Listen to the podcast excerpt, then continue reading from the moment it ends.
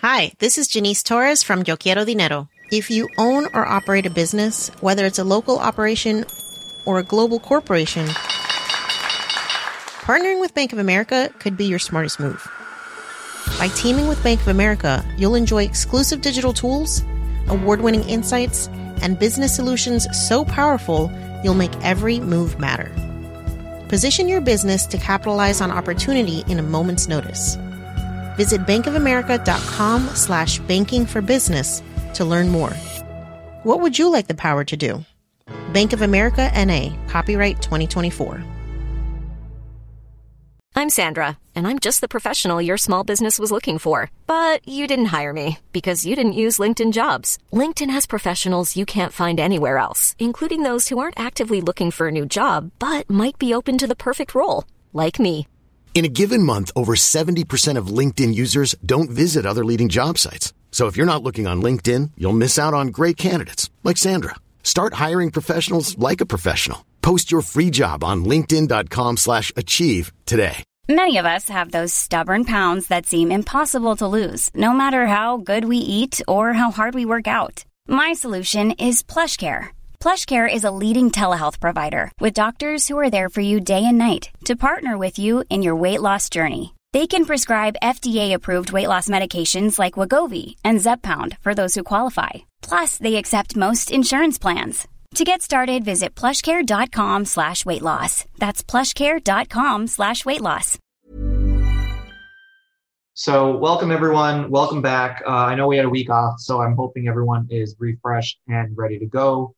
We've got, in my opinion, one of the mo- more interesting classes today. We're going to talk and wrap up. Um, you know, last time we started talking about some investments and investments accounts. We're going to wrap that up today. And then we're going to go into our second module, which is learning to live without, AKA talking about things like budgeting, wants versus needs, and how to really think about your spending and, and creating a plan for yourself. So I'm going to kick things off. Last time, if you guys remember, uh, two weeks ago, just refreshing, you know, everyone, we were talking about investment accounts, different types of investment accounts, and different types of investments, right? And I just want to bring back the idea of diversification again, the, two, the important concept, right? We were talking about diversification meaning basically not putting all your eggs in one basket and the importance of that and, and spreading everything that you do, whether it's investing, whether it's anything that you do um, that carries any sort of risk across different areas. So, you know, not a single thing can, can take you down. And so when it comes to investing more specifically, which is a question we get a lot on clean, uh, what we did here was we, we wanted to demystify all the questions because some people are like, oh, should I invest in stock? Should I invest in bonds? Should I, Sean likes real estate, right? There's all these different options. And how should we think about it? Well, as I said last time, we can't tell you exactly what to buy, but we can tell you generally, you know, the, the sort of prescribed advice is again, one, to spread your investments out everywhere, right? You should not put everything into one category. And two, be mindful of sort of what your risk tolerance is. So what I mean by risk tolerance is, you know, some people say, "Oh, I'm scared of putting my money at risk when I put everything in cash." Well, my my opinion to that is you would be missing out since if you put all your money in cash over the last, you know, 10, 20 years, you could have doubled that, more, more than doubled that, right? And like and likewise, if you put all your money into stocks, if you put all your money into startups, some of them might blow up and you might end up with nothing, right? So the important thing again is to make sure you have the spectrum of these things. So what I'm going to do is run quickly down through from the least risky to the most risky uh, in terms of different types of what we call asset classes. And then we have a special little thing down here, which Sean wants to talk about, uh, which is called Ponzi schemes, which we'll cover right after.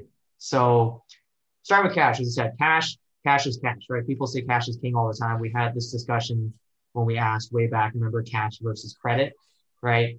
everyone seems to think cash is great, and it is. It is. You earn some interest on it if you stick it in the bank, but honestly, it really doesn't do anything. And I think what we want to teach here, and, and maybe Sean would would agree, is that you want to leverage your money, right? And so even if you have cash, even if you have credit, you want to deploy that. You don't want that just to be sitting in the bank. You want to deploy that in places that will hopefully grow and give you a return.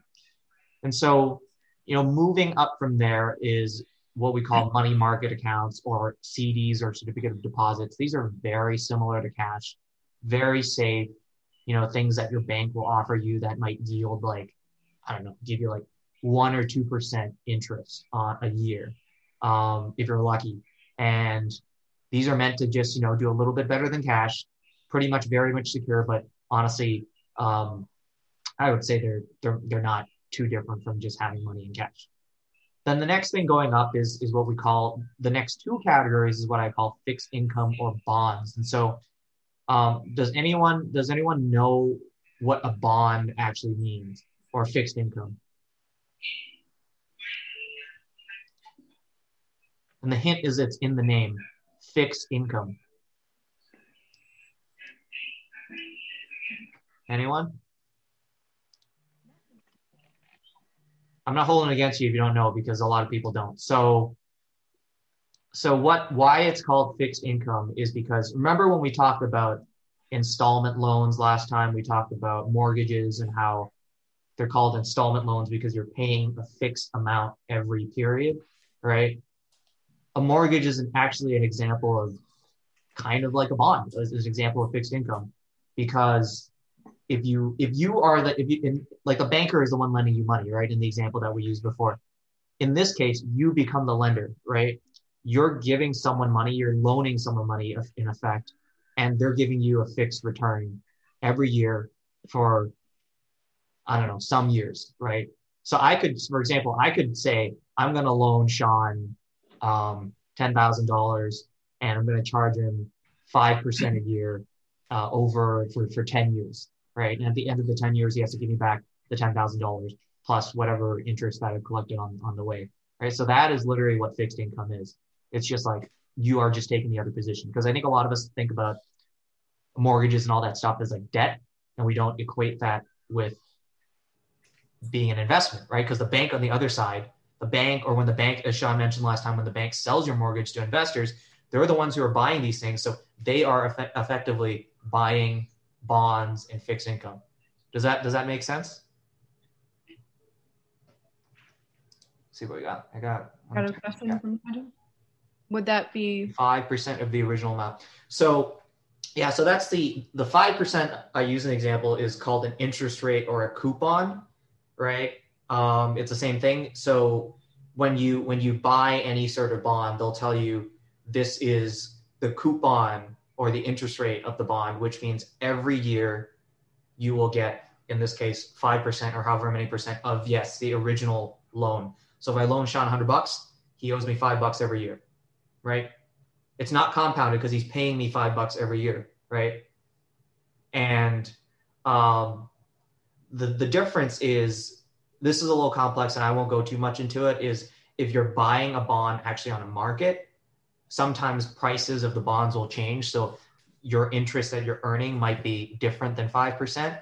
But for the most part, you know, for with a government bond, right? The most common things you'll see if you go read like the Wall Street Journal, if you read the news, they'll say things like the treasury bond or the treasury bill, right? That's just a bond that the government issues. The government wants some money to do whatever it wants to do. You buy into it, you give the government some money and they'll give you something back, right? So it might be 2%, might be 3%. So a government bond is usually less risky because in this case the US government is guaranteeing the return, right? And so I don't know what you guys think about the US government, but in my opinion it's pretty safe.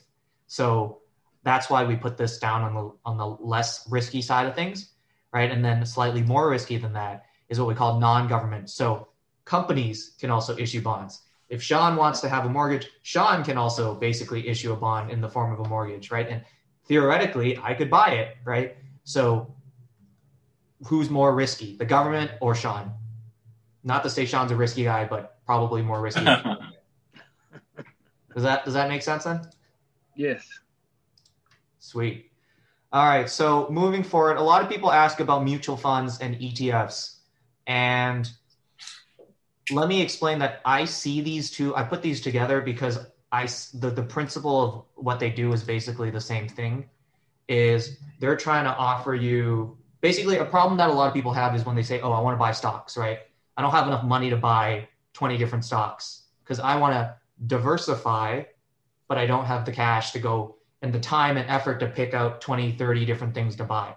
And so what a mutual fund or an ETF does is it does that for you because it someone, it could be a manager, it could be whatever, someone takes uh, takes your money and a bunch of other people's money, puts them together, and then uses that money, the collective uh, pool of money, and buys a basket of different things, right? They could be stocks, they could be bonds, they could be other investments. It doesn't really matter. And so um, the power of that is they're doing it for you without you having to manage it, right? You don't have to bother with buying and selling and, you know, managing 20 different things. You just buy into a mutual fund or you just buy into an ETF. And so um, I don't know if Jeff or Sean has anything to, to add, but I will say these are one of my favorite things to do because they sit right in the middle, right? And you can sort of tweak them in terms of risk and you can tweak them based on how risky you want them to be, right? If you want to be a little bit more risky, for example, I invest in a technology ETF, right? Or a technology mutual fund. If you want to be a little bit safer, you can say, I can invest in a fixed income mutual fund. So you get a basket of 20 different bonds. So, and I'm, I'm going to echo what Larry's saying. I'm a fan of ETFs and mutual funds myself because um, you're letting the experts do the work for you. And you're just looking at historically how well they've performed. And, and, and, and by that, you can make a decision. Hey, there's something I want to get involved in you know, cherry picking stocks as much as you see it promoted through Robinhood and, you know, all the great movies around it. It's a very difficult thing to consistently show returns. So it's better that you let the people that are actually actively involved in looking at the market all day, every day, kind of build the portfolio for you so you can get, you know, uh, decent returns. Yeah. Um, so I'm gonna let you continue, Larry. I just wanted to add in that two yeah. cents. Be- before you continue, Larry, I want to just chime in real quick. Um, as you said, Sean, I also am a fan of ETFs. I was a fan of mutual funds for a long time. I still I still like mutual funds, but um, what I like about ETFs, and many many of you may not be aware that you can mim- you can buy a, a ETF that mimics the market, so you don't have to have any guesswork. You look at the stock market; it says the Dow went up or the S and P went up, and whatever that did, that's what you did. So you're mimicking what the market is doing. Also, when you go in, you go in at that very time. And when you come out, you come out at that very time. Unlike mutual funds, you may have to wait till the end of the day's market close to find out what your price is on your mutual fund if you come out of it. But they both have their own place.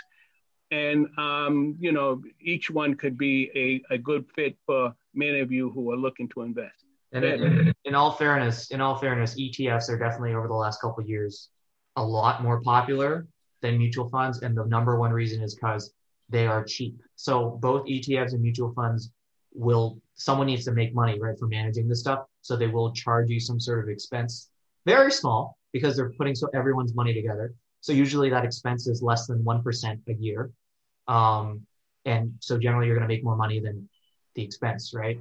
But ETFs are very cheap because they are um, like they're defined as, as Jeff said, you know, it, it follows the stock market, right? There's no, you don't have to move things in and out. Whereas a mutual fund has an actual professional, like a financial professional behind it who is coming up with ideas, right? So that's why it's a little bit more expensive because you have to pay them for the time and effort. Um, I have there. I see a question about identifying Ponzi schemes. We'll get to that in a second. Let me finish the uh, the rest of the things uh, first. So, can I ask one quick thing? Like, how Sure. do you got, uh, like how would somebody buy an ETF?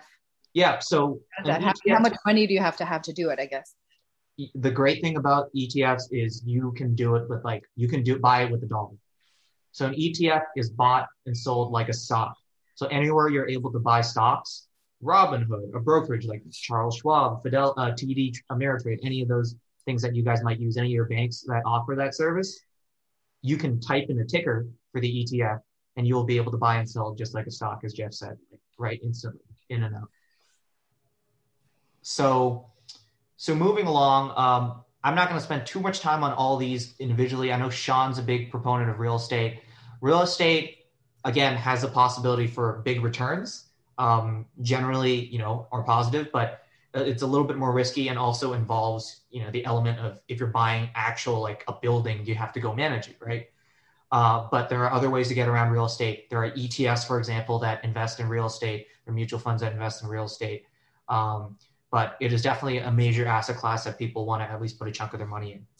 And then the reason, and that's funny, like we spent all this time and I still haven't talked about stocks, which is the number one thing that people ask about all the time. Stocks are actually really risky on the on the on the spectrum, right? Like if you if you see what happens with tech stocks, right? I think recently everyone's seen it's just gone up and up and up. But this wasn't always the case, right? If you think back to 1999, right, the dot com, right, stocks were up and up and up and up, and then they lost, I don't know, like a 50% or more of their value in, in like a couple months. So, as Sean said earlier, when it comes to picking your own stocks, I think the best advice that we can give is, you know, if you want to do it, you can allocate a little bit of money to it. Um, and if you really have faith towards one company, do it. But, you know, I, I really can't really condone putting a significant amount of your net worth into, you know, an individual company or one or two stocks just because, you know, that company could run into things and you, you never know.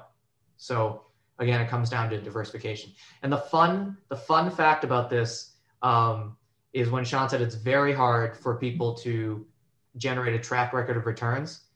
Going back to nine, like the 1920s, um, they looked at like a couple thousand uh, investment managers and who invested in stocks and how their returns were. And this is the crazy thing 60% of them could not beat the return of the market or the S&P 500. And you think, isn't that crazy? Because if, if everyone just did on average, you know, then that would be 50% of them should beat the market and 50% of them should not beat the market. So why do most of them not beat the market? Um, and the lesson from that is it's, it's hard. And generally speaking, the more that you trade, the worse people generally do off. Uh, so again, just another lesson for for people who want to, you know, buy and sell stocks. So ba- basically, do so at your own risk, and that includes things like options. That includes things like, um, you know, any any other like options or futures or forwards or any of those funky products that people might want to tell you will will help. And the last thing I'll go really quickly is what we call alternatives. Alternatives is just a quick bucket that stands for everything else that's not conventional. So everything that's not like stocks or bonds related um, or cash. And so you'll hear people talk about hedge funds in the news all the time, private equity. Typically, these are harder for individuals to access. You need, you know, a certain amount of money before you're able to get in there. And when by a certain amount of money, I mean like you either I think the requirement is you either need to make over two hundred thousand a year or have more than a million in assets or something. What you call a qualified investor, and it's not because they want to prevent people from being rich is a is a common mis- misperception. It's because these are very risky things and basically their proxy for people um, being educated about the financial markets is if you make money and or have a net worth which you know that's an, an entire bucket of worms that i do not want to debate so i'll turn it over to sean really quickly to talk about ponzi schemes but before that does anyone else have any questions? Okay sean all yours. Hello everyone. First of all welcome back everyone. Um, it's nice to be back myself. Um, I know Larry was getting into specifics about investments, accounts, and asset classes, and I just want to kind of before I get into Ponzi schemes, give a little bit of my interpretation on everything for you guys to have understanding. Um, investment, in you know, in, in, in, my simple terms, is like you know you're, you're hoping for a rate of return, a positive rate of return. And when I look at rate of return, I look at my rate of return in its totality, not just saying, okay, how well is my store doing? How well are my stocks doing? How well are is my 401k doing? I'm looking for an overall rate of return. And where I don't see that happening is where I kind of make the adjustments. And when you're investing, the best thing to invest in, I'm going to re and we said at the beginning, and this is the part of the whole financial literacy, is the best thing to invest in is in yourself. Investing in your skill set, investing in what you do different than everybody else, and trying to leverage that into getting returns. But these places that we just that we went through right now to me are great places in which to kind of put your money have your money continue to work for you while you continue to invest in yourself and get a return if that makes sense because when we teach financial literacy and a wealth mindset it's not like we said a hundred times. This program is not about trying to teach you how to hit the jackpot. It's trying to teach you st- slow, steady growth and wealth building skills so that you can pass it on to the next generation. And then you can have that life that you want to live. So, getting back to what Larry said about stocks and so forth, and what we hear a lot on TV, what everybody's doing, we don't believe in you know hitting the jackpot. We believe in slow, continuous growth and growing your worth going and i know it sounds boring but it really pays off down the road it really sets a good foundation and it really allows you to live this lifestyle that you've chosen to live if you set the foundation and you look at investment as in its totality and you say i'm not going to be fooled by somebody coming at me telling me that you know if i give them $10000 i can make that into $40000 or if i put all my money over here i can double it that's the point of this program is for you to understand that those things are very impractical and it's not a really reality of building wealth. And when you hear of the Warren Buffetts and all the other great investors, they've done their homework. They've set the foundation and they're not investing everything that they have. They're only putting in limited amounts of funds, probably on a percentage wise, much less than even Larry, myself, and, and, and, and Mr. 850 but you just it seems like big numbers, but they're very calculated in how what they do as well. Because, like Larry said earlier, you don't want one thing to take you out. And as simple as it sounds, I've had so many people allow one bad investment to put them in a position that they can never recover. And I've had many bad investments. And luckily, I didn't put all my eggs in one basket. So I was able to recover on other things. And sometimes things that I take losses at, I'm like, okay, well, I'm, I'm gaining over in another area. So, like investment accounts, where we talk about individual retirement accounts, 401k accounts, brokerage accounts, and 529k plans, IRAs and 401ks are great ways in which to invest and create that slow, steady growth. One of my biggest regrets is that I didn't start even contributing right when I got out of college when I was 24. I should have started back then, but I didn't. And I didn't max it out because I wasn't told the importance of maxing out my 401k especially if you're working for a company. If you're working for a company right now and they don't have a 401k plan, then you gotta you gotta negotiate, you gotta kind of maneuver yourself to get to a position where you are working for a company where they have a matching 401k plan because that's like free money.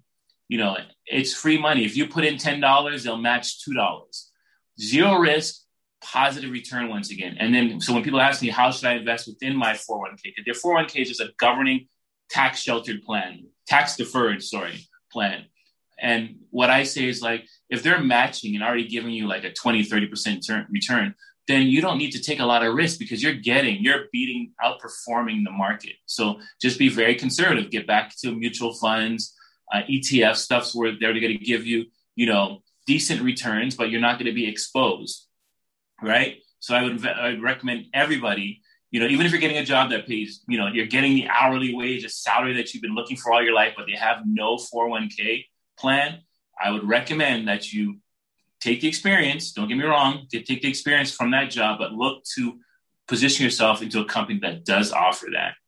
Um, and then we get into asset classes and, and risk. This is something you guys should take a picture of because it shows, like, and generally speaking, the less risky to the riskiest. And we're not telling you not to do the riskiest because the riskiest usually will bear the highest returns, but be calculated, offset it. Because as much as I'm into real estate, yeah, I do have CDs, I do have mutual funds. You know, even now when I'm looking, I'm look, I've been looking aggressively for a property in New York for the last year, and I found things that are not so good, good, and you know, I'm just waiting for the right opportunity because I don't want to put myself in a position that I'm going to buy a piece of property that's not going to do what I need it to do. So I'm very calculated and still being very aware of the risk and exposure involved with purchasing real estate, even though, like Larry said, it's my favorite thing to do. You know, I'm not a fan of, you know, cherry picking stocks as, as everybody's doing now with the Robinhoods out there. But I do, um, I'm thinking about maybe opening a small little account and doing it, but not a lot, not a lot of exposure.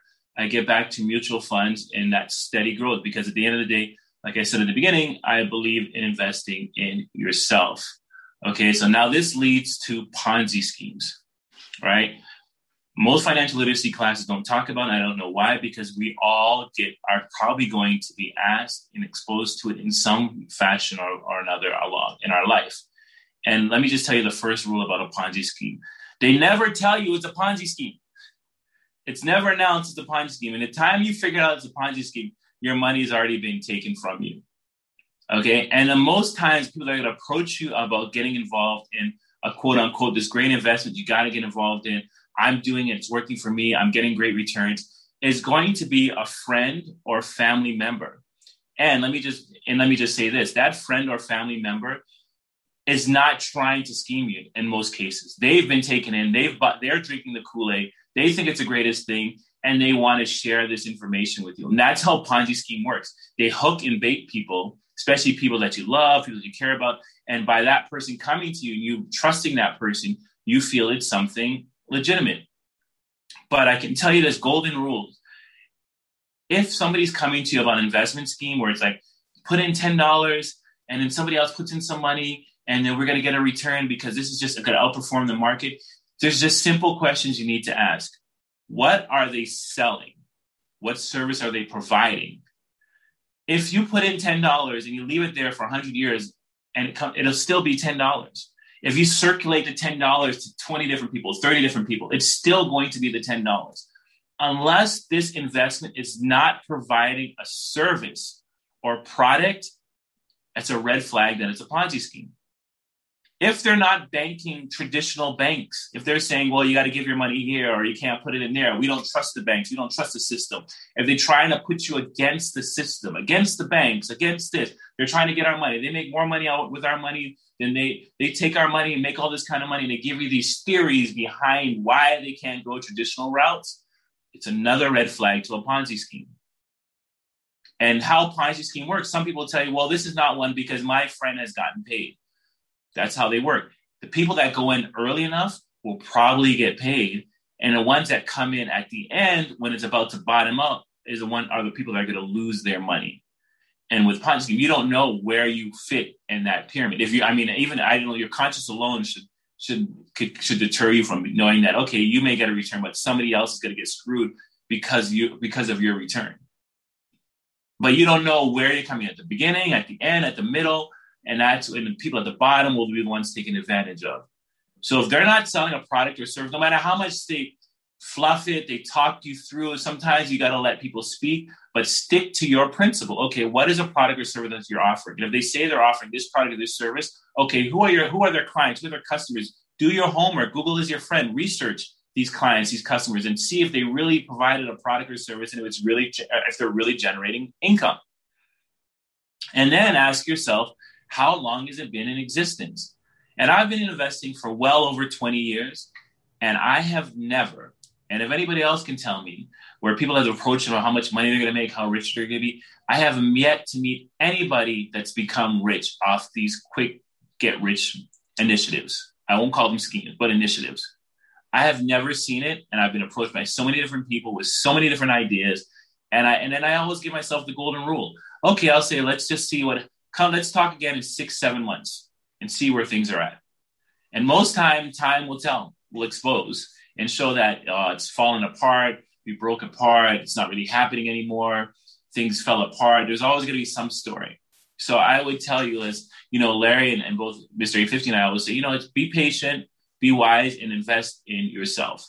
Um, and that's my summary. Hope I didn't go too long, but does anybody have any questions? Because we're now going to close out credit, close out investment, and get into wants versus needs. So, so does anybody have any questions? I'll, I'll, answer something in the chat really quickly, which I think is important to tell everyone.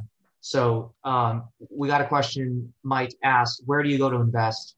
Nigel gave a pretty good answer, uh, but I just want to expound on it. So yeah, right. Access. Where do you want to go to invest? So going back to this, it depends, right? It depends on what you want to do. Most typically, if you want to go buy stocks, as I said, or ETFs or mutual funds or any of that stuff, you can go to a brokerage, right? So if you talk to your bank, they usually have that service. Or there's a lot of these online platforms that are becoming really popular, which thank you, Nigel, for throwing on there, like Robinhood, uh, Stash. Well, Stash you can't trade on, but Robinhood, Webull, um, and pretty much any of the brokerages now are also uh, free to trade, so they don't charge you anything for making trades.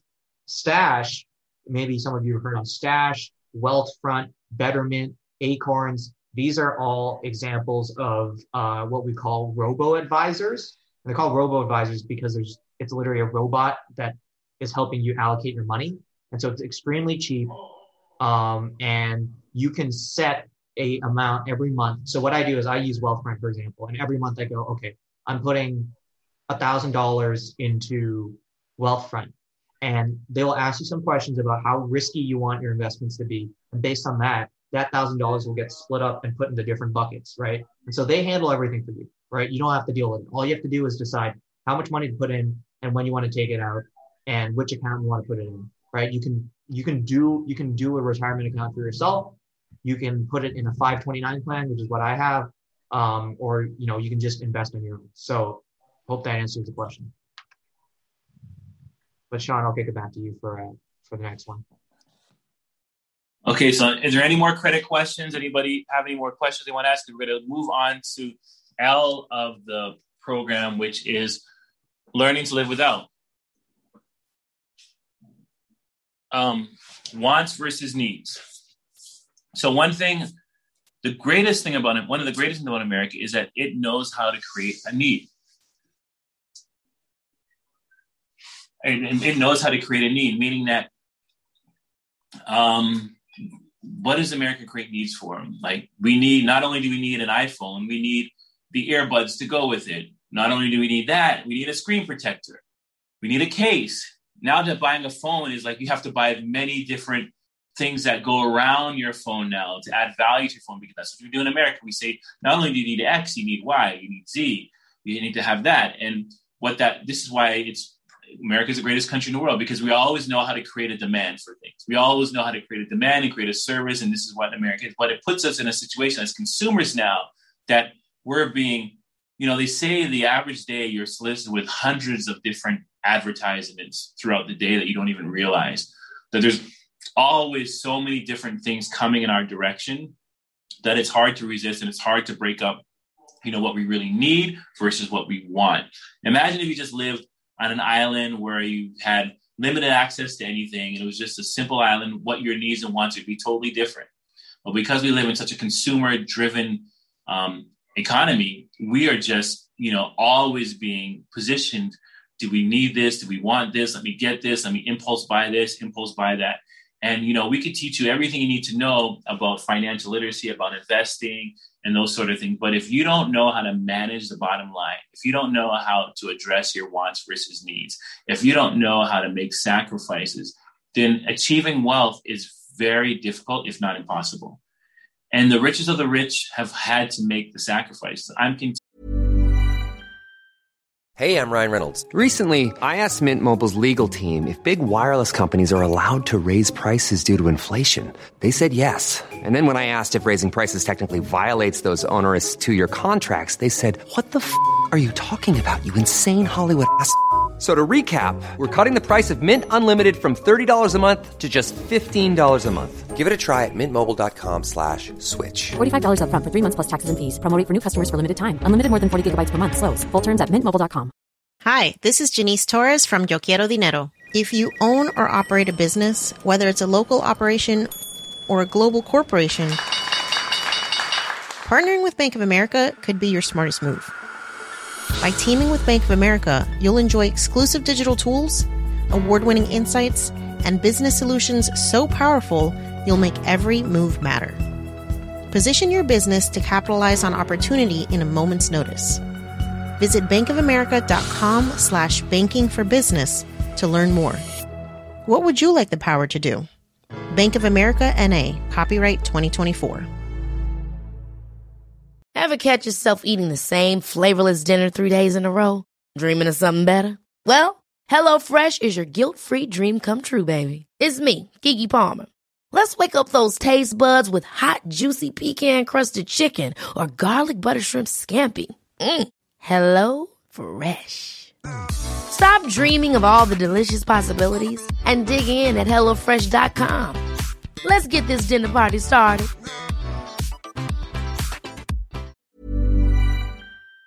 Continuously making sacrifices to uh, to try to achieve the lifestyle that I, I want to live.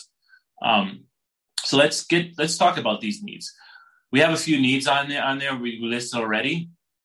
Can anybody explain to me when we go through the list food, clothing, transportation, medical care, how those are needs? I'll call out some names if nobody wants to say anything, but we need to start participating, everyone. So let me start with Amira. How are those things needs? Um, they're needs because um they're things you need in your everyday life. Right. Anything else you consider that are, that's a needs that you need in every, your everyday life?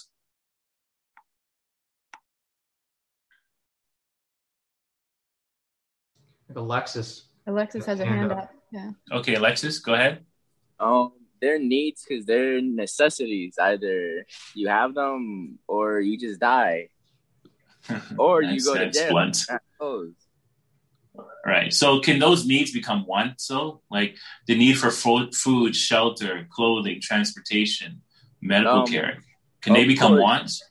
Of course. Um, you might have a basic shelter, uh, four walls and a roof and a door, Mhm. and you might want a big mansion or a or a nice penthouse. It same goes with the clothes. You might have the the necessities, you know, pants, a shirt, a jacket, but you might want the the new Amiri jeans, some Louis Vuitton shoes, stuff like that. I agree. And this is the gray area that people have to understand because I'll everybody can if we we could debate all day when I say, oh, you know, clothing should just be a need, not a want. Well, why can't it be a want? Because you know, I want to have this and I want to have that, and, or it's not really a want because I want to wear these Gucci shoes. Doesn't mean that it's it's not. I need it, you know. And I've had the debates. Larry can tell you, and Jeff can tell you as well. We've had debates about needs versus wants because people get very attached to their personal wants. And I, you know, even when we talk about clothing, you know, as I get older, and you know, I, when I was younger, yeah, I'd want, you know, back in my day, Tommy Hilfiger, Ralph Lauren, blasts all over my chest. But as I get older and smart, I'm like, you know, I'm not marketing for these individuals. Can you imagine? Okay, who who just had their hand up? Alexis, was it? Uh, Alexis, you there with me, Alexis? Uh, yeah. Hello. Can you imagine, Alexis? What's your last name? Is Laveras? Yeah. Can you imagine, Alexis, if everybody wore shirts that said Alexis Laveras on them? Everywhere you walk, see people wearing your shirt. That'd Huh? be kind of crazy, man. and paying you hundreds of dollars to wear a All shirt right, with it- your name it- on it. Wouldn't it you think that you would have so to pay crazy. them to wear your name? But people are paying. When you think of Ralph Lauren, when you think of you know Tommy Hilfiger, what other brands are out there that I could think of? Um, Versace, I can't name them all. Chanel. These are all. They've done such a great job marketing that they've been able to brand their name and not only make people wear them across their chest, which is promoting for them, which will encourage the next person that sees you. I know, Alexis, I've never seen you personally, but I know you're probably a cool looking brother, knowing that, hey, if I wear Alexis Lavera's shirt, it's going to encourage other people to wear this shirt. And you can just sit back, Alexis, and let the system work where everybody's going to be just wearing your name across their chest because it looks cool and paying you. I think it's just a crazy concept, don't you? I think it's a very crazy concept. So I, and, and so as I get older, it, I just just cannot see the point of wearing somebody else's name and marketing for them and giving them more money while I wear their name and they giving me nothing in return. That's why you see like when you go to a lot of like videos of and, and even movies, they will blur out certain brands because they've probably reached out to those brands and say, hey, we're gonna put you in our we're gonna put this Apple computer in this movie. Do you want to sponsor us and give us the money for putting for its product placement for putting it in this movie or putting in this video? Or we're gonna we're gonna drink this wine in this move in this movie. Are you gonna? And if they say no, then they blur out the brand. They blur it out because if you're not going to pay us to wear this promote this, and I'm not putting it out there for you. And I think we as consumers have to have the same mindset, like to to spend thousands of dollars to put somebody's name across your chest or walk with a bag with somebody's name on it, and you're not getting compensated for it. I don't know. And I always believe, you know, fashion is confidence. Um, so even now, let's get to the other things, like you said, shelter and food. I hey, I'm a person that loves restaurants, you know, and are restaurants a need from your want? You know, one could argue in New York, well, it's a want because it's a need because in New York we don't have time to cook and our kitchens are small and you know the restaurants are not that expensive and so forth and so forth. You can make all the arguments why restaurants can be a need versus a want. But I look at restaurants as like, you know, when I'm, you know, if I want to, you know, reward myself. I cooked all week. I'm going to reward myself by eating out. Nothing's wrong with that. But it's doing it responsibly. You know, even when I do go out, I'm not having eight and ten drinks during a dinner or ordering all these. I was at when I, I, just came back from Miami and I was sitting beside a couple and they just kept sending drinks, sending food, sending drinks, sending food. And I'm like, wow, I don't even want to see what their bill is going to be like. But it's just to me being very responsible and knowing that you can enjoy the things of life. Because once again, this is life, and I think we all. I'm not. This program is not telling anybody, oh, never try to acquire a want. That's ridiculous but it's about being responsible and rewarding yourself with these wants versus just everyday purchase, not thinking them through, not understanding like where you need to fit. Because in order to create wealth at Citadel Foundation, you need to set a discipline and you need to understand the difference between your needs and wants. Does anybody have any questions? Okay. Can anybody tell me? Oh, this is a good question. What are your day to day versus long term needs? That's a good question. That's a good question. Savings. What? We'll go a little further. Uh, well, you said long term needs. Yeah. What are your long term needs? Income. I guess.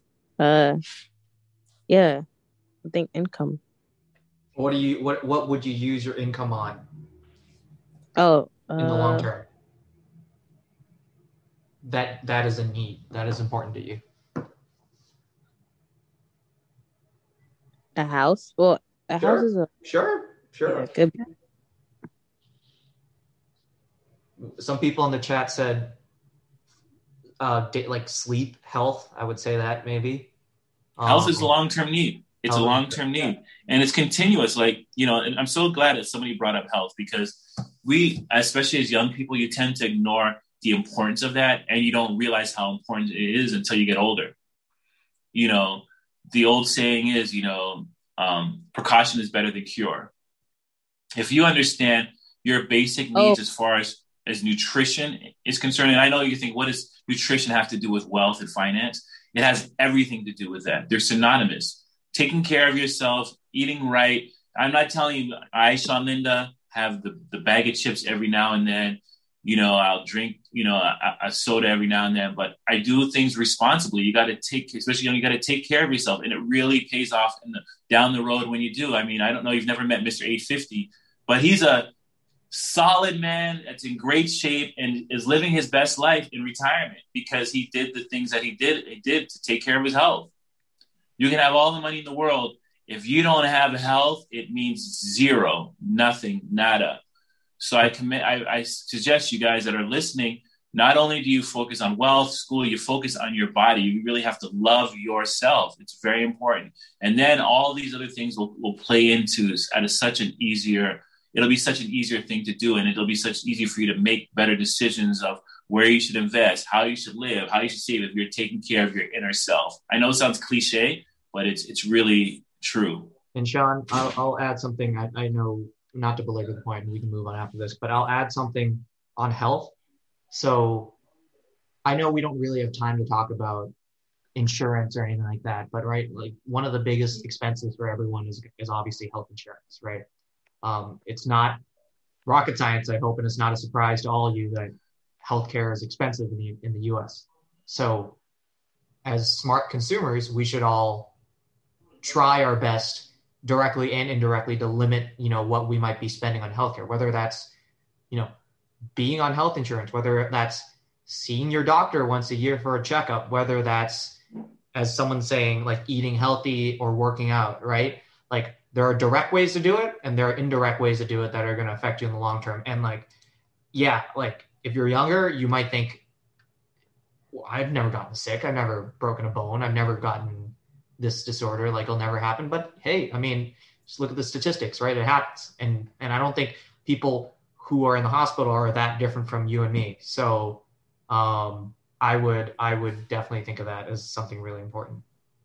And just to drive the last point home you know i'm a quantitative thinker and i break things down it's just like in numbers to me and if you look at it if you do an hour of exercise a day, real exercise, you know, not just, I've seen a lot of people go to the gym and just kind of walk around, you know, half hour of cardio, half hour of light weightlifting, not trying to be the biggest person in the gym. And five times a week, which may seem like a lot, but it's it's five hours out of, you know, how many hours there in a week? Five, seven times four is 28, seven times 96 hours. Do the math.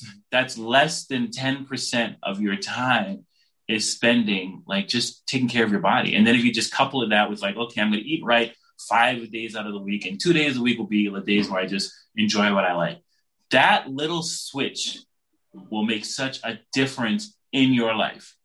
To dedicate an hour a day for five, only five days a week, and eating right five out of seven days. That switch alone will change your life forever and give you a, the energy, the enthusiasm to do the things that you really need to do and not worry about what Larry said, it's of expensive health costs down the road that can happen if you're not taking care of yourself.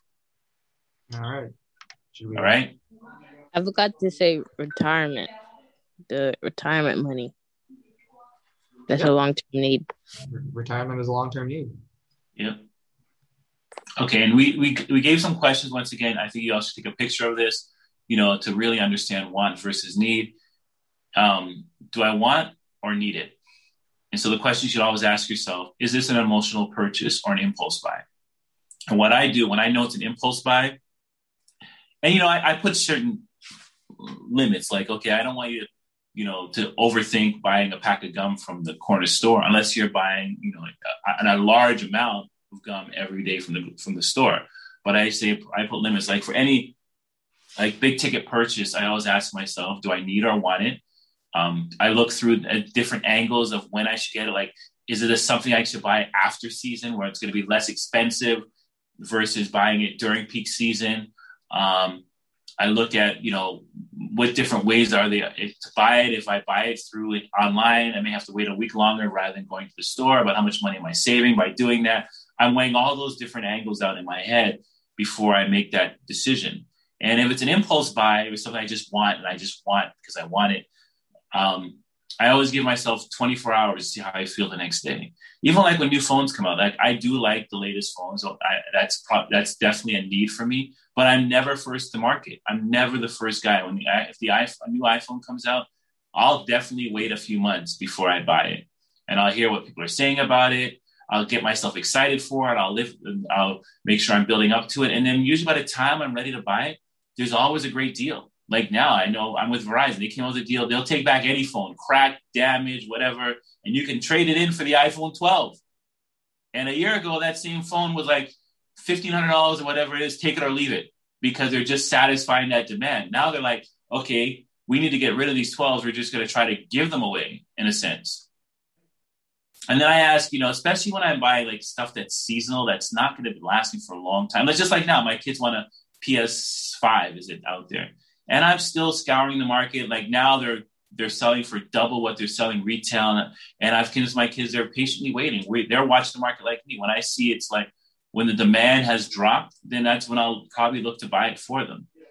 And then I ask, you know, is it practical? Is this something that could add value to my life, or is it just something that a quick fix that I'm getting? You know, is it going to help me improve my life, or is it a desire? Like, is it an if it's something that I'm looking to buy that's going to generate income and revenue, then you know I'm not as much as much deeply thinking into it as I would if something that's not going to add value to my life. But if something that's going to, you know, like put a return or an investment, I would say then it's something that okay, let me just see what the return is going to be versus how much I have to to put in. Have I already taken care of my monthly obligations? Once again, very important. This is what's this is the wealthy mindset, the wealthy barber. Is it a need? Did I budget for it? You know, did I put the money aside for it? And if I didn't, where will the money come from to pay for it?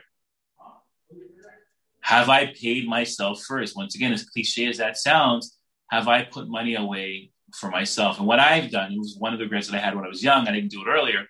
You know, every week I just have an automatic debit coming out of my account going into my investments. So I set it and forget it. You know, they debit my account every week. And it's not a large sum, you know, and I would advise young people, you don't have to do a large sum, but it's every month. So I know that I am saving every month and not even thinking about it. and then I can okay, I've already I've done my savings, and let me see what you know the things that I want or need versus. And as you start taking through this and really thinking through things, the organic thing that happens, you don't really ask, you don't really need a lot anymore. When you start really evaluating, and not to say that I deprive myself of a lifestyle because I definitely don't, but you really start to look at what you really need versus what you want, and you realize that ah, I'm good. I don't need it. I'll last. I'm happy. Um, another thing, have I done my research? Google is your friend. Research, check the reviews. It's so important to read reviews about things that you think that are going to be great added value to life, and then they wind up being nonsense, and you've already invested in it. Hey, Sean, can I add something to this? Absolutely. Um, as as a father, as a father who raised five kids, four of them through college, no debt, and I'm now free to do what pretty much I want to do. You want to make sure as you live your life that, I mean, I can't speak for everyone, anyone but me. My desire was to be free, financially free. And that was more important than having the latest car, having the latest sneakers, having the latest clothes. The most important thing was to say, no, I have no debt, or if I have debt, my bills are paid by my tenants, which all my bills are paid by my tenants. And even through this pandemic, I've been blessed enough not to get eaten by my mortgage in any way. So, one of the things you want to always try to look at is, you know, how how can I adjust my lifestyle and what's my sacrifice level? What am I willing to sacrifice and at what level am I truly willing to sacrifice at?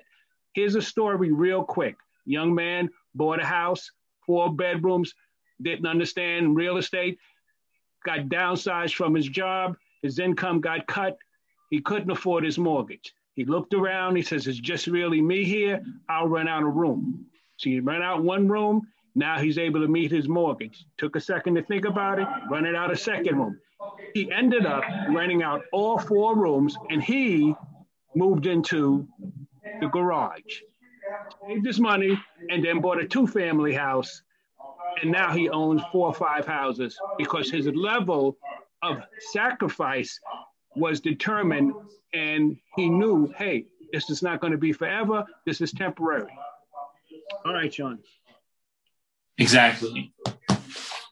I know there's, like I said, a lot of this sounds cliche, but this is once again understanding that in order to achieve wealth and success, I have to have certain disciplines and I have to make certain sacrifices. This is this is how we do it, you know. And then another thing, anytime I'm buying something online, and I think there's even there's an app that you can download. I can't remember the name of the app off the top of my head, where if when you go to the checkout, it'll automatically look for coupons or discounts. You know, gone are the days we need to walk around with a little clipbook or a little thing with all these little coupons. You can just Google "Retail Me Not" is great. You can just Google um, whatever store you're shopping at coupons, and if there's any coupons, it'll pop out. And even like, you know, when you're standing in the line at places like Staples, they have like uh, competitor price matching, meaning that if you can get, if you can, if you're buying an item from there and, you know, Amazon or one of their competitors is offering at a cheaper price, you can show them that while you're at the cash register, they'll call the manager and they'll make a price adjustment for you. It's called competitor matching. And you can always ask, and you know, and you know, I, I, even tell people that you know you don't have to feel embarrassed or feel shy by asking for a discount or saying is there anything you can do better or presenting a coupon because this is what the wealthy person does. They're always looking to value. They're always looking to get you know a deal, but not being you know obnoxious with it, but just being you know you know just willing to to speak out. You know, willing to speak out. Like for example, when I I was like I said, I just got back from Miami. I was staying at the Hilton, and I reserved. um a room and in the room they didn't give me the room that I wanted. They couldn't. I said, so what does this mean? And they were able to reduce some, take some the daily twenty dollar um, hotel fee that they charge extra. They removed that, and they gave me a couple upgrades. And it was just me simply asking a question. Um, let's go to the next slide. So I don't know if we have time to do the slide, honestly, right? Because we're we're done at three thirty. Well, we'll start it. This is really um, a budgeting slide. This is really for you to understand um, budgeting. And it's a good way for you to even, if you want to create your budget, where you have, you know, your total income, is what and you know the when you have actual in budget so but the actual means exactly what it means is what what exactly did you get during that given month? And budgeting is which what which most people should do. You're forecasting okay if we're in like for example we're in april right now you can kind of put what your budgeting may's income to be. So you'd put it in there you know $4000 this person has. And as the actuals come in is where you write in the actual amounts that you actually got then you write, you know, you budget. And This is planning ahead. What is your actual? What do you predict your foresee your actual expenses to be? And you should always be a couple months ahead of yourself. Okay, if we're in April, you should be budgeting through like May, June, July. And what this does too, you realize that outliers that come in that you know happen with all of us is a thing we call life, where you didn't budget for this, you didn't plan for this, and this expense came up, right? So you're always looking between what you actually made or your what your actual expense is, what your actual income is versus what the budget, what you budgeted for. And then, you know, if you have if you over budgeted, or if you sorry, if you came in with more than what you budgeted, then you have like a surplus. You, you feel good. I rewarded myself. Hey, I have this extra money that I didn't even know I was going to have. And then hey, that can put that towards savings. All right. And this creates the discipline. And then you even have lines with, you know, your alternative incomes. You have like bonus income, you have bonus, um, internet income, other things that you're doing, side hustles that you can budget for. Say, hey, this month I want to be aggressive. I want to do X, Y, Z outside of my current job, outside of that, and bring in this extra amount of money. All right. And then we get to the expense line. And to me, people look at the expense line as something depressing. I actually look at it, I call them opportunities. So I'm always looking at my expenses and I've tried to figure out how I can do better. Because if anybody knows simple account, net income is not about you know keep bringing in money, money, money. Net income is revenue minus expenses. So if you can minimize your expenses, you'll naturally bring in more revenue. And this is what companies do when they're having hard, difficult times and they're not bringing in the kind of money they used to. What they do to show investors profit they will cut their expenses. That may mean laying people off. That may mean cutting back on certain things. May mean when your boss tells you, oh, you're not allowing anybody to work overtime anymore because they're trying to reduce their expenses so they still meet their same revenue goals. All right. And you can do the same thing with yourself. If you know that, hey, this month is going to be tight and you have a car, maybe we don't do so much driving around. Maybe if we're going away for three months, we get only fire and theft insurance on our car let's see what we're doing with our groceries. How well are we spending our groceries? What are we buying? Are we buying needs versus wants? Maybe this month is really just get the necessities that we need because we're not we don't have the income that we we don't we're not making as much money this month, so we need to cut back so we hit our revenue goals, so we hit our net income goals. Um, pet care, you know, cell phone. Like, do I need all the bells and whistles on my cell phone? There's a ways in which I can reduce some some costs there, and it doesn't have to be you know continuous, you can be okay, this is where I need to make the cutback. And this is the thing about a budget. What a budget does too is that you're looking ahead. A lot of people, when they fall into these hard financial times, because and unexpectedly because they weren't planning ahead. They weren't looking ahead. They weren't looking down the road. And this makes you start paying attention to the news, what's happening in the news, what's going on around things that can affect your income or things that may start costing you more. So it's a very important, as small as it has, as small as income or whatever expense you have to continue to write it so you're seeing what's going happening down the road. And uh, I'll let Larry, I'll let you speak a little bit more on that if you want to. I know we're getting short with time. No, I don't. I don't have too much to talk about. Um, I would say, I mean, some people ask where you get this template. I would say, honestly, you could do a lot of this yourself. Um, like I think this is done on Microsoft Excel or something like that. But if you Google, you know, a budget template, you should be able to find most of this. A lot of your you know, banking providers, whoever you use to pay the bills, will oftentimes have a savings thing because they'll track right whatever your your checking account or savings account. They'll check in the they'll check the the cash inflows and outflows from the vendors and categorize them since they have to do them anyways to figure out your rewards points. So they'll tell you, oh, this month you spent 30% of your income on shopping or 40% of your income on entertainment. And so you can set targets there and you know see how you're doing. Um, you know, I don't know, I don't know if this is a good idea, but we have some questions on the next slide, which we, we don't have time to cover now. But maybe what you do is can everyone take a picture of this? And I'll go back to the last slide and the and, and the these two slides, and then sort sort of think about this and have these questions so we can discuss this right away. at the beginning of the next class. Sean, does that sound like a plan? Excellent plan. Just a little bit of homework. I know we only give I- homework, but Larry, I wanted to just chime in real quick. I know time is short. As a, as I just wanted to add a little tip to everyone. Everyone doesn't have to do this, but this is a little trick that I used. I, I'm, a, I'm an advocate of uh, not getting a tax return because I, I don't want to loan the government my money as the year goes on. I want my money now, so I don't loan the government any of my money uh, during the year. The way I do it is you go up to your uh, human resource or your payroll, and they they'll change the um, the um, I guess it's the they'll change the um, it's called the ah man I, I, I forgot the name of this thing. Hold on one second. Your deductions. Your deductions. change the W four deduction, so that way you get your tax money now that the government's overtaking. You have to understand how much you're supposed to get, and if you pay to the government, if you get a tax return, that means you overpaid. So I don't like overpaying. I don't like giving the government money at all, and that's just me.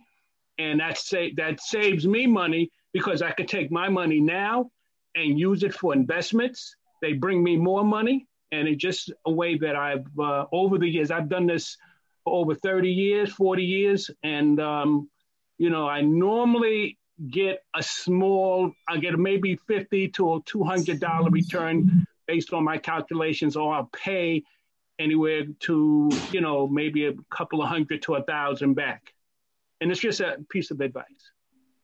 and it's optional, right? You don't, you don't. If, if it's too complicated to do, you don't, you don't really have to do it. Honestly, you know what I see? I see tax returns as a like the counter to that is I see tax returns as a really good way to force you to moderate your spending because you have to spend a little less than you actually should during every period. But then again, during tax season, when people get the returns, a lot of people see it as bonus money, which is not right. You earn that money. It's not a paycheck for you to go spend it. So I think there's there's two ways there's two ways to think about that. Absolutely. so Um, were you saying that we, the, the, uh, folks should take a picture of George's budget and the questions on the yeah. next So slide? Rachel, does it make sense for us to for me just to send you the deck so you can send it out to everyone? Sure. Yep. That's good. So then they can just have the whole deck because I know a lot of these slides are useful for people anyways. That'd be very helpful. Thank Yeah. you. So we might we might just I'll just do that right after. That's fine. Great. And I'll get it out to all the internship coordinators, guys. And then if you can share it with all of your students, we'll get it out. We'll do a tree type of thing. Definitely. Sweet. So before we go, I this this I, the reason why I love, this class always goes so quick. Um, is there any questions?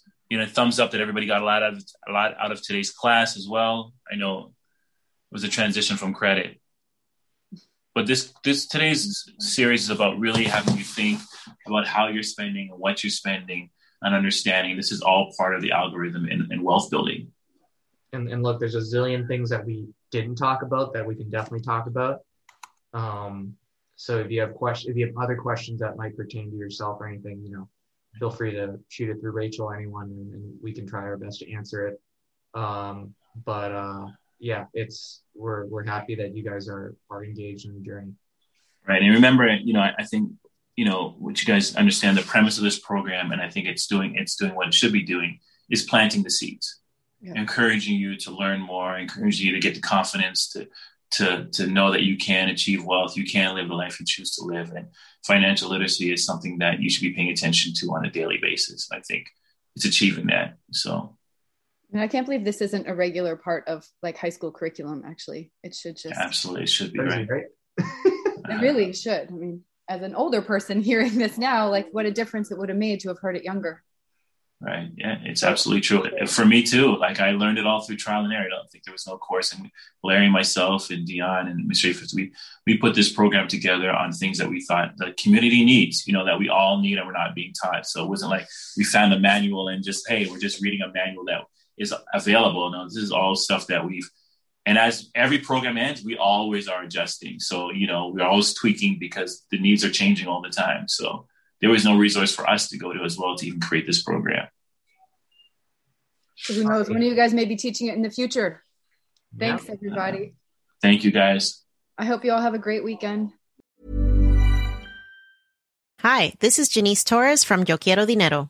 From a local business to a global corporation, Partnering with Bank of America gives your operation access to exclusive digital tools, award winning insights, and business solutions so powerful you'll make every move matter. Visit bankofamerica.com slash banking for business to learn more. What would you like the power to do? Bank of America NA, copyright 2024. Ever catch yourself eating the same flavorless dinner three days in a row? Dreaming of something better? Well, HelloFresh is your guilt free dream come true, baby. It's me, Keke Palmer. Let's wake up those taste buds with hot, juicy pecan crusted chicken or garlic butter shrimp scampi. Mm. Hello Fresh. Stop dreaming of all the delicious possibilities and dig in at HelloFresh.com. Let's get this dinner party started. Hi, I'm Daniel, founder of Pretty Litter. Did you know cats tend to hide symptoms of sickness and pain? I learned this the hard way after losing my cat, Gingy. So I created Pretty Litter, a health monitoring litter that helps detect early signs of illness by changing colors, saving you money and potentially your cat's life. Pretty Litter is veterinarian developed, and it's the easiest way to keep tabs on your fur baby's health right at home. Go to prettylitter.com and use code ACAST for 20% off your first order and a free cat toy. Terms and conditions apply. See site for details.